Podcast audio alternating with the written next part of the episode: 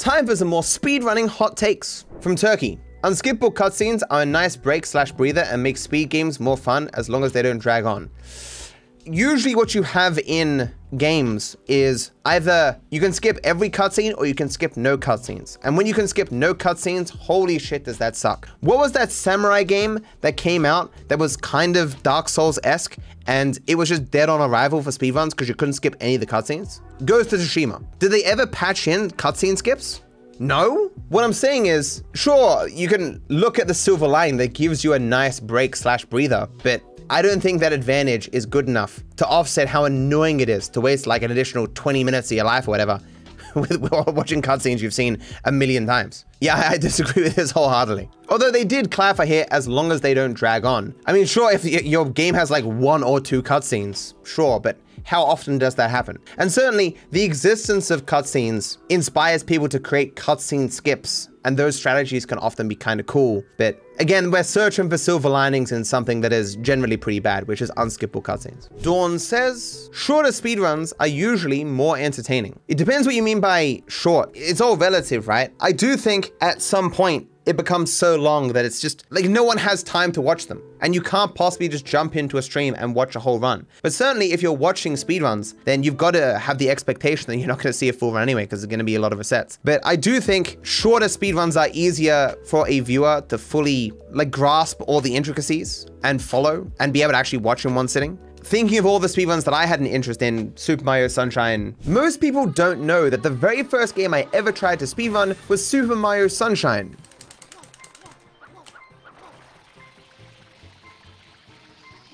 I did it! I fing did it! Dark Souls, Super Mario 64, these kind of runs, all of them were like around an hour or two. The run I ended up doing, which was five, six hours, like GTA 5 has never been the most popular speedrun. That is probably in large part why, the length. While it's possible for longer speedruns to be entertaining, I do agree with this generally, that a tight one to two hour run or less is likely more enjoyable to watch than something that takes six hours. But this is just like a general trend, obviously. There are many short speedruns that are boring as fuck, and long ones that have a lot of cool tricks in them, but there are things that can be too short and things that are can be too long.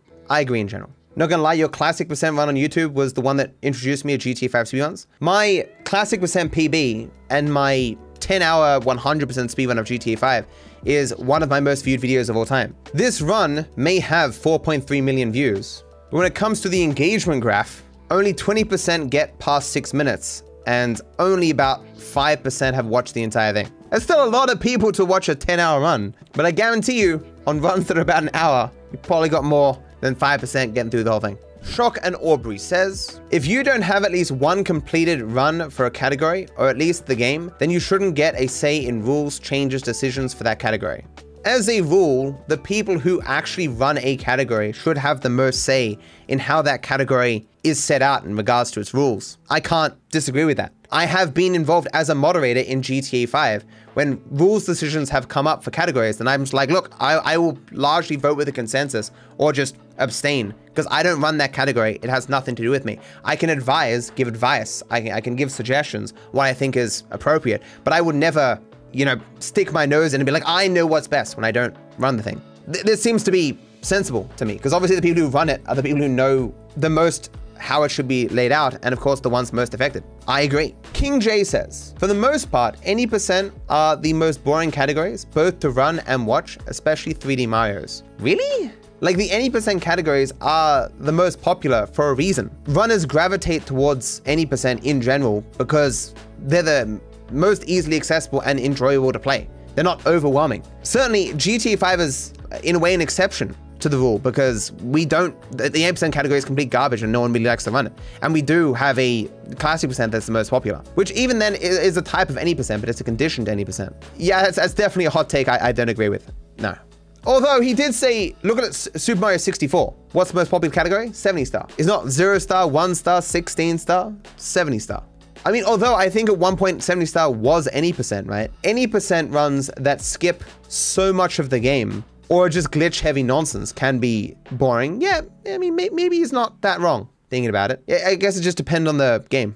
The Hollow MC says, the leaderboard and the community should be moderated separately. There's no good reason to ban someone who's an asshole, but is still a valid runner. Leaderboard bans should be for cheaters only. Honestly, I agree with this. The leaderboards is meant to be something that keeps a record of who's the best runner, not who is the best person. I'm not saying there's no reason that a person should ever be banned from the leaderboards other than cheating. It's just hard to think of what circumstances that could bring that forth. Like obviously cheaters should be banned from the leaderboards, that goes without saying, but like take Rydog for example, person who is banned from the GTA 5 Discord for causing endless amounts of trouble, who lied to the speedrun.com, the site moderators, to get all the moderators for GTA 5 kicked off. They were never banned from the leaderboards. They deleted all of their runs uh, in a hissy fit. I think they eventually tried to resubmit their run, but we just didn't accept it because they just deleted all their runs. So like, fuck it. I can't think of anyone who was banned from our leaderboards who wasn't banned for cheating unless you count Rydog. I think there have been cases in the past though of people who've been found to be like pedophiles or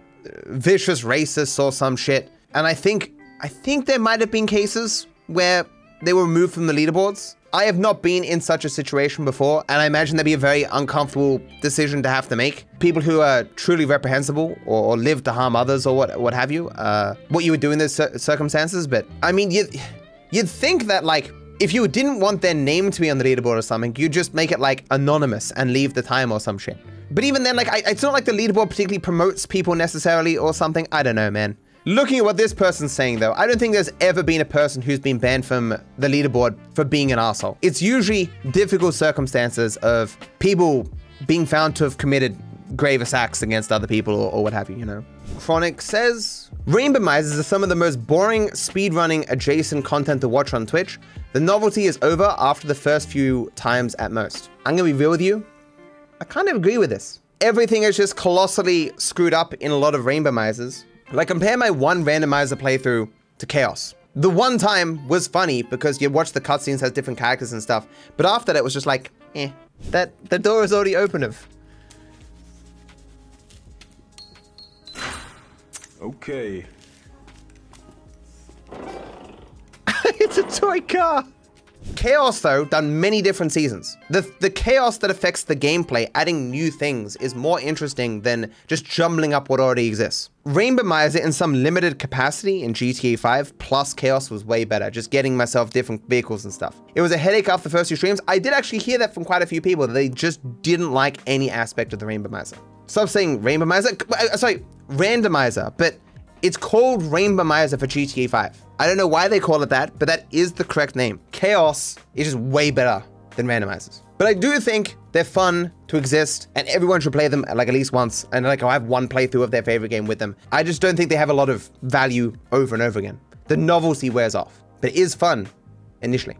Cap here says, I like long speedruns, but too many people think that because a category is longer, it doesn't need to be taken as seriously. Long runs can still be intensely competitive and optimized. It takes so long for a long category to get intensely competitive and optimized. There has to be a lot of people running it. And it takes so long to get through runs. Like when you have a short run, the odds of some run killing thing happening is obviously going to be far less than a really long run you know? Something you just literally can't recover from. And then you're sitting there like, well, I can't get world record, I can't get PB. Am I really gonna spend the next four hours doing a run rather than just quitting? Like you might do that if the run is an hour and you've got like 20% left to go. But if you're doing a 10 hour speed run and you got 20% left to go, that's like two hours. You're like, fuck that shit. And because of that, you don't get as good as the late at the late game uh, as readily. And there's just not as many people who are interested in running long categories. Like people not taking it seriously isn't because people don't like or want to take seriously long categories. It's just because they they don't become as competitive and optimized as easily as shorter runs,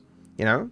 From LEC, speedrunning has an ableism problem that they just don't want to admit. In what way? In that it's not accessible to people who are differently abled? I guess that's not really surprising. I don't think it's a large enough thing that you can have like separate leaderboards for people with particular disabilities or some such. Certainly these days, controllers and stuff are continually being announced that um, are meant to make it easier for people with, uh, like, say, hand issues to play. I know PlayStation just released one, but that's not something that I think speedrunners can resolve. There's just not enough people who speedrun that fit into such categories. Like, if you've got a speedrun with like 10 people or something, what are you gonna have a whole separate leaderboard for potentially one person? I would imagine that if a person who is differently able had an interest in a particular speedrun, speedrunners I think are pretty accepting and would put forth some effort at least to make them feel welcome. I've never heard of a situation where people are just outright dismissed or rejected because they uh, are not like everyone else or something. Z says, why do we suddenly hate long speedruns? Back in the day, 14 hour runs were hyped. Imagine clowning someone for completing a marathon instead of congratulating their training slash endurance.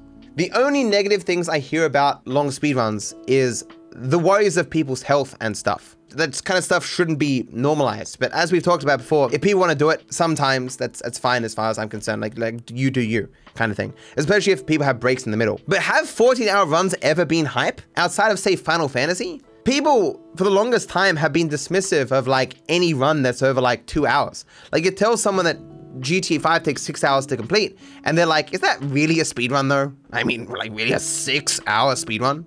The legitimacy of long runs is something that's always been questioned. You know, I, I don't think it's sudden hate for long speed runs. Even actual, like other speedrunners, like actual speedrunners, will be were dismissive of long runs. Even though you're like, look, the game normally takes like 60 hours to do. I'm doing it in six hours. Like that's 10%. They're like, yeah, but like it's still six hours. Jack says, I agree with most that the speedrun community is way more positive and welcoming than 99% of internet communities, but I think some people blind themselves to how gatekeepy and elitist some areas of it can be. I think that's just the nature of you know, you having a community. Like communities will always be somewhat gatekeepy in the sense that they will have expectations of people who want to join, or people in the group will have expectations of each other in terms of their knowledge or how they act and stuff that new people won't necessarily immediately pick up. And obviously, the elitism would naturally naturally come from like passion and having a high opinion of what you do. Like obviously you can go kind of too far with that. You can get, become self-aggrandizing or whatever. But I, I, think some aspect of that is just to be expected in any internet community. And I don't think we're blind to it. It's just there's nothing you can really do about it.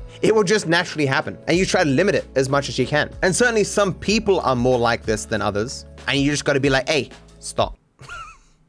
now that I have your attention, hit the like and subscribe button. Thank you. I wish you all the best.